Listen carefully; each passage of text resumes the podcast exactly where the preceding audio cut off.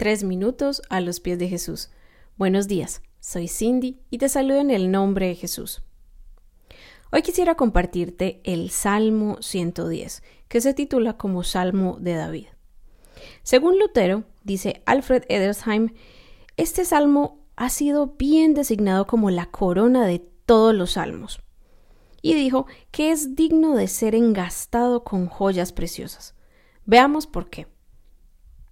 Así dijo el Señor a mi Señor, siéntate a mi derecha hasta que ponga a tus enemigos por estrado de tus pies. Que el Señor extienda desde Sión el poder de tu cetro.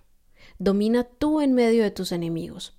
Tus tropas estarán dispuestas el día de la batalla, ordenadas en santa majestad. De las entrañas de la aurora recibirás el rocío de tu juventud. El Señor ha jurado y no cambiará de parecer Tú eres sacerdote para siempre, según el orden de Melquisedec.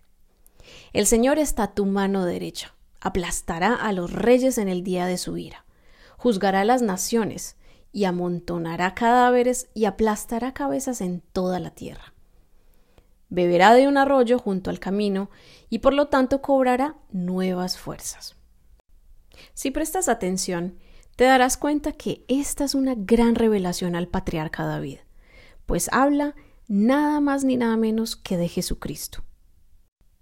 Vemos que este salmo habla del poderío, de las conquistas y trofeos de nuestro Señor Jesucristo después de su gran muerte y sacrificio, siendo Él aquí el gran heredero del trono del Dios Todopoderoso. Con este salmo quiero recordarte que tanto tú como yo somos copartícipes de cada una de esas victorias que le fueron concedidas a Jesús tanto en el cielo como en la tierra, y que no importa qué batalla estés enfrentando en este tiempo, Jesús siempre abogará por ti. Te invito a que hagas conmigo la siguiente oración. Porque sea cual sea la batalla que enfrentemos en la tierra, tú siempre tienes la victoria, Jesús. Basta con invitarte a que hagas parte de nuestros procesos para que tu espíritu de paz comience a gobernar verdaderamente nuestros corazones. Amado Jesús, hoy nos acercamos a ti porque queremos celebrar contigo cada una de esas victorias. Queremos hacer parte de esa marcha que grita paz y gozo en todas las direcciones de la tierra.